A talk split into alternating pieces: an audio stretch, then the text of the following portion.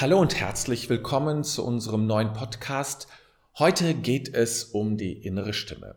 Und wer innere Stimmen hat, ist nicht verrückt, wie man das vielleicht, vielleicht, vielleicht meinen könnte, sondern das ist etwas, das wir alle haben. Wir haben alle viele verschiedene innere Stimmen in uns. So wie wir eben ganz unterschiedliche verschiedene innere Anteile haben oder Persönlichkeitsanteile oder innere Persönlichkeiten oder das innere Team oder innere Familie. Es gibt so viele verschiedene Bilder dafür, dass wir unterschiedliche Anteile in uns haben und eines ist eben die innere Stimme. Das ist ein sehr altes Modell eigentlich.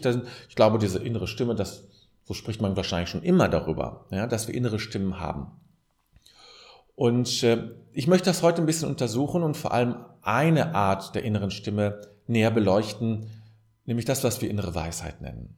Aber zunächst ist es wichtig, dass wir ein bisschen differenzieren. Also ich sagte ja schon, es gibt verschiedene Anteile, deshalb auch verschiedene Stimmen. Und ich teile das jetzt mal ganz grob in zwei Teile ein. Ich müsste das eigentlich viel tiefergehender differenzieren. Aber ich lasse das jetzt mal bei zwei. Es gibt einmal diese Ego-Stimme, nenne ich es mal. Das ist die Stimme, die uns dominiert, meistens in Stresszeiten.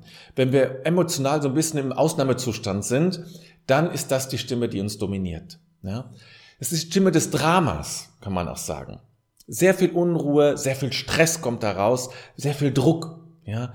Diese Stimme des Egos, um die geht es hier nicht. Und es ist eine anstrengende äh, Stimme, ja. Und es gibt die andere Stimme, das ist die Stimme der Weisheit. Für die Stimme, innere Stimme der Weisheit brauchen wir entspannte Zeiten, entspannte Augenblicke in unserem Leben, damit wir überhaupt in der Lage sind, dass sich diese Stimme der Weisheit uns zeigt, dass wir sie hören können, dass sie überhaupt laut genug wird in unserem Inneren. Denn oft ist die Ego-Stimme viel, viel lauter. Oder auch andere Stimmen, die uns klein machen und niedrig machen, sind oft viel lauter. Die Stimme der Weisheit, das muss man richtig üben, damit wir in so einen Zustand kommen, in so einem inneren Zustand der Entspannung, dass wir sie überhaupt hören können. Wir erleben sie auch oder können sie auch hören oder können das fördern, indem wir mit uns verbunden sind. Ja, manchmal hat man das Gefühl, ich bin jetzt gar nicht so mit mir in Kontakt. Oder man hat das Gefühl, das gegenteilige Gefühl, ja, ich bin so richtig gut mit mir im Kontakt. Dann habe ich auch Zugang oder leichter Zugang zu dieser inneren Stimme der Weisheit. Um diese Stimme geht es jetzt hier in diesem Podcast. Und diese Stimme hat mindestens zwei Seiten die ich jetzt auch nochmal anschauen möchte. Also sie besteht aus mindestens zwei Seiten. Das einmal ist es die Seite der Intuition. Diese Stimme der Weisheit ist auch dies, spricht auch als unsere Intuition zu uns. Und Intuition, das hat auch etwas mit unserem Bauchgefühl zu tun.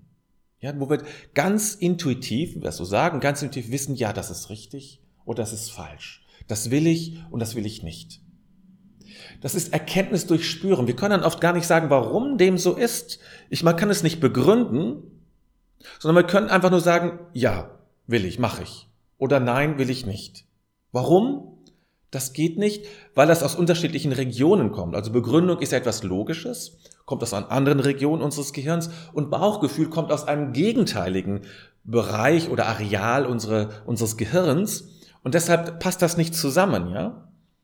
Bauchgefühl die Erkenntnis unseres Spürens kommt aus einem anderen Bereich. Und Bauchgefühl kann oft nur Ja oder Nein sagen, kann nicht differenzieren nochmal oder so ein bisschen oder so. Es gibt oft nur Ja oder Nein. Und es ist deshalb sehr gut für Entscheidungen, wenn du Entscheidungen treffen willst. Denn das Bauchgefühl hat Zugriff auf unser Unbewusstes und damit auf all unsere Erfahrungen in unserem Leben. Es ist deshalb mehr auf die Vergangenheit orientiert. Alles, was ich erlebt habe, alles, was ich erfahren habe, wird eingespeist natürlich in das Unbewusste. Im Unbewussten ist ja nicht nur alles Schlimme irgendwie drin, wie man das oft meint oder man das oft so versteht, glaube ich, sondern es ist einfach alles da drin, was ich erlebt und erfahren habe. Und dadurch, dass das Bauchgefühl Zugriff und zu, ja, Zugriff hat auf das Unbewusste, kann es auf, äh, auf unsere Erfahrung zurückgreifen. Mit jeder Erfahrung wird das Unbewusste reicher und wird auch letztlich unser Bauchgefühl differenzierter und kann mehr auf Erfahrung eben zurückgreifen. Aber das Bauchgefühl kann natürlich auch blockiert werden. Viele haben keinen, gutes, keinen guten Zugang zu dem Bauchgefühl, weiß nicht, wie es dir geht, ja. Aber viele spüren einfach nicht, was gut ist oder was, was jetzt ist, ja oder nein. Und es kann unterschiedliche Gründe haben. Ein Grund ist, wenn man sich entscheiden soll zwischen A und B, dann kommt man sehr schnell in so eine Polarität rein. Ich will doch beides. Ich weiß nicht, wenn ich A will ich B oder B oder A. Man ist so hin und her gerissen. Da gibt es eine einfache Lösung, die vielleicht nicht immer funktioniert, aber wenn sie funktioniert, dann funktioniert, also wenn es geht, dann funktioniert sie auch. So will ich das sagen. Nämlich, wenn du nur versuche immer mindestens fünf Alternativen zu haben. Denn wenn du nur A und B hast, dann kommst du schnell in dieses, in so ein logisches Denken. Entweder oder. Und ab fünf geht das nicht mehr. Ja, dann kommst du aus diesem Entweder oder raus und das funktioniert wieder mit Intuition. Aber wenn wir jetzt tiefer schauen, warum ist meine Intuition blockiert? Dann gibt es einmal, äh, einmal kann es der Grund sein, dass äh, emotionaler Ballast da ist, ja, dass du also emotional sehr, ja, wie soll man das sagen, sehr belastet bist. Genau, das ist der richtige Grund, der richtige Ausdruck. Du bist sehr belastet, ja. Und dann hast du auch keinen Zugang dazu. Denn das Bauchgefühl kann manchmal sehr, sehr fein sein. Und wenn ein anderes Gefühl oben drauf liegt, sozusagen, das alles abdeckt, wie willst du dann das Bauchgefühl fühlen, ja? Wenn du im Grunde nur von einem Gefühl dominiert wirst gerade. Dann kann sein, dass eben ungestillte Bedürfnisse da sind. Auch das dominiert dann so stark, ja, dass du dein Bauchgefühl nicht mehr wahrnehmen kannst. Oder anders eben, du bist eben, du, du bist blockiert aus Angst vor eigenen Gefühlen, ja. Das kann auch was mit den ungestillten Bedürfnissen zu tun haben oder auch nochmal ein ganz eigenes Segment sein, warum du keinen Zugang zur Intuition hast. Angst vor den eigenen Bedürfnissen. Und das blockiert dich dann auch.